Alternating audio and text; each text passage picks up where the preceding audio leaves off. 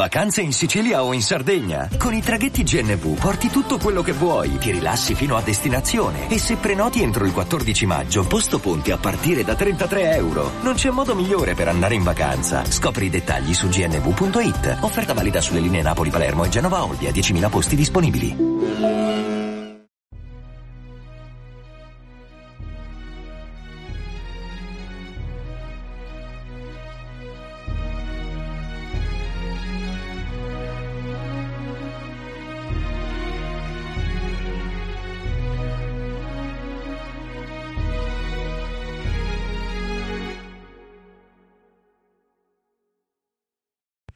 Ciao a tutti e benvenuti al 71 episodio di Pillole di Scienza. Oggi vi parlerò di quark più in dettaglio sulla scorta di varie richieste di approfondimento che mi avete fatto dopo aver ascoltato l'episodio Quark, bosoni e stringhe. In particolare entreremo maggiormente nel merito di queste particelle enunciando le principali caratteristiche ma anche alcune curiosità.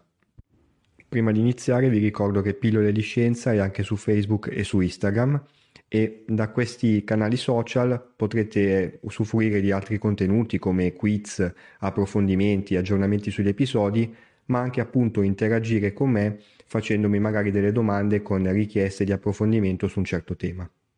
Direi a questo punto di iniziare.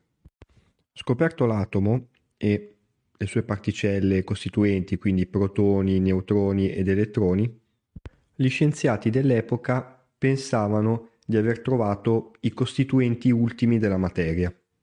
Ecco, al netto di nuove scoperte incredibili, per quanto riguarda gli elettroni, gli studiosi ci avevano preso, ma non per i protoni e i neutroni.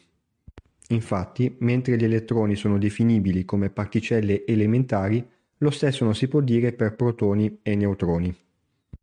È il 1964 quando Murray Gell-Mann e Georg Zweig cercarono di introdurre alla comunità scientifica l'esistenza di un piccolo numero di particelle elementari, costituenti protoni e neutroni appunto. Erano due studiosi molto importanti, pensate che Gell-Mann vincerà il premio Nobel mentre Zweig lavorava al CERN a Ginevra, insomma erano al top nei loro ambiti di ricerca. Queste particelle furono chiamate quark da Gell-Mann, che per la scelta del nome prese spunto da un passo del famoso Finnegan's Wake di James Joyce. Quark sta per la contrazione di question mark, punto di domanda. Di fatto il messaggio era crediamo che esistono queste particelle ma non ne sappiamo molto di più. Cerchiamo ora di capire insieme cosa ne sappiamo ad oggi. Per far questo facciamo un breve ripasso delle quattro forze fondamentali dell'universo abbiamo la forza nucleare forte che permette alle particelle del nucleo di un atomo di restare unite. Questa forza è in assoluto la più potente. Poi abbiamo la forza nucleare debole, responsabile dei decadimenti radioattivi di alcune particelle nucleari. Poi la terza, la forza elettromagnetica, responsabile dell'interazione tra nucleo atomico ed elettroni. E infine la forza di gravità, è la più debole di tutte, perché per essere determinante eh, deve essere esercitata da grandi masse.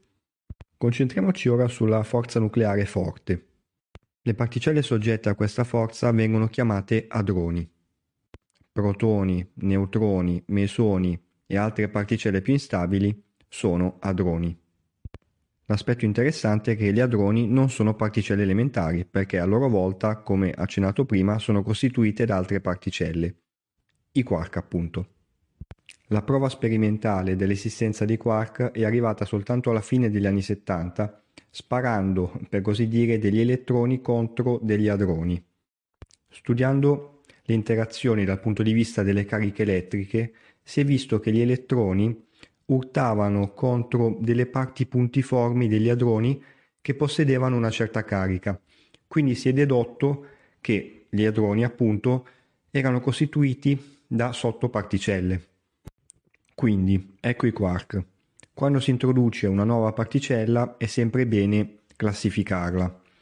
In particolare, per quanto riguarda le particelle elementari, possiamo distinguere due principali raggruppamenti, i bosoni e i fermioni, dove i bosoni costituiscono le forze elementari prima citate, mentre i fermioni costituiscono la materia. Un aspetto interessante è che i fermioni sono appunto dotati di massa, mentre i bosoni no. Per saperne di più su bosoni e fermioni e su quali particelle elementari fanno parte di un gruppo piuttosto che di un altro, vi invito, qualora non l'abbiate fatto, ad ascoltare l'episodio Quark, bosoni e stringhe.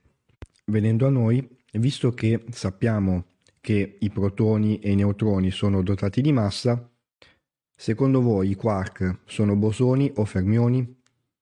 Si tratta di fermioni. Dovete inoltre sapere che i quark non sono tutti uguali.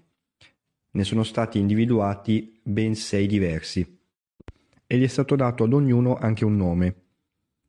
In particolare i quark si chiamano up, down, charm, strange, bottom e top. Questi nomi vengono anche detti sapori, ovviamente da non confondere col significato di questa parola nella vita di tutti i giorni. Ognuna di queste tipologie di quark si distingue per massa, carica elettrica e tipologia di rotazione intorno al proprio asse, detta spin.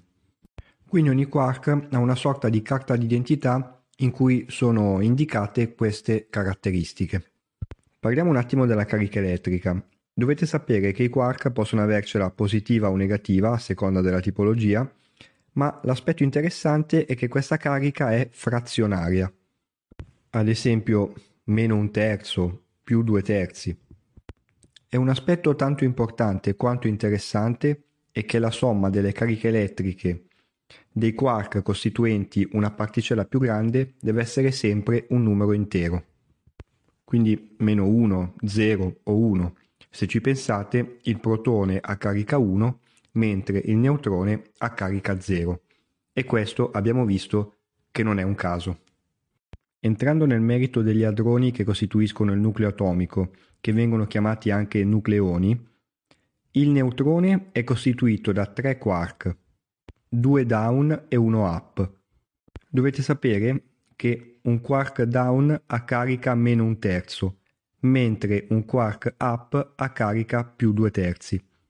Facendo la somma algebrica delle cariche abbiamo due quark down, quindi meno un terzo meno un terzo che fa meno due terzi, più un quark up, quindi più una carica di due terzi. Quindi in definitiva meno due terzi più due terzi uguale 0 e infatti il neutrone ha carica 0.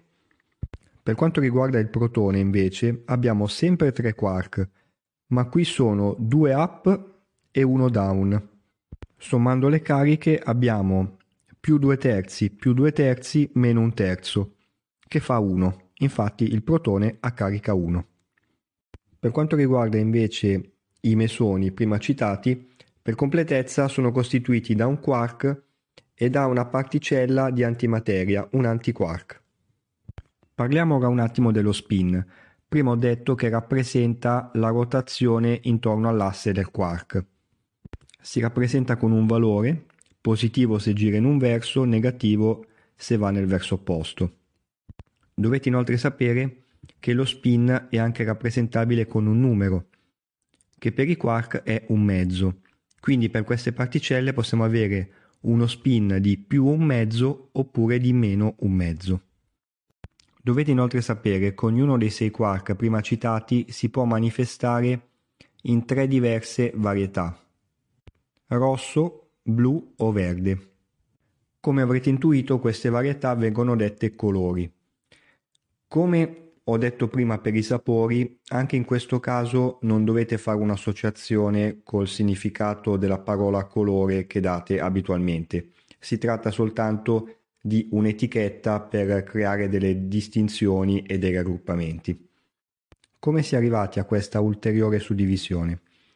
Per il principio di esclusione di poli, ogni hadrone deve avere tutte le sue particelle costituenti differenti nello spin.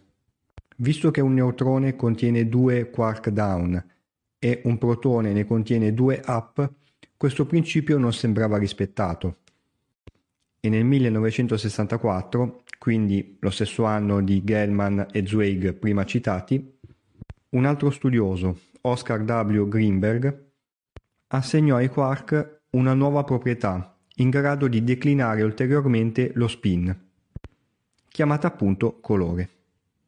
Come vedete la scienza è sempre formulare ipotesi, fare sperimentazioni ove possibile, man mano procedere passo dopo passo, procedendo in un percorso di fatto senza fine, in cui ad ogni scoperta sono sempre molte di più le domande rispetto alle risposte, ma forse questo è uno dei motivi per cui la scienza è così affascinante. Bene, anche questo episodio di Pillole di Scienza termina qui e vi aspetto come sempre numerosi per il prossimo. Ciao e a presto.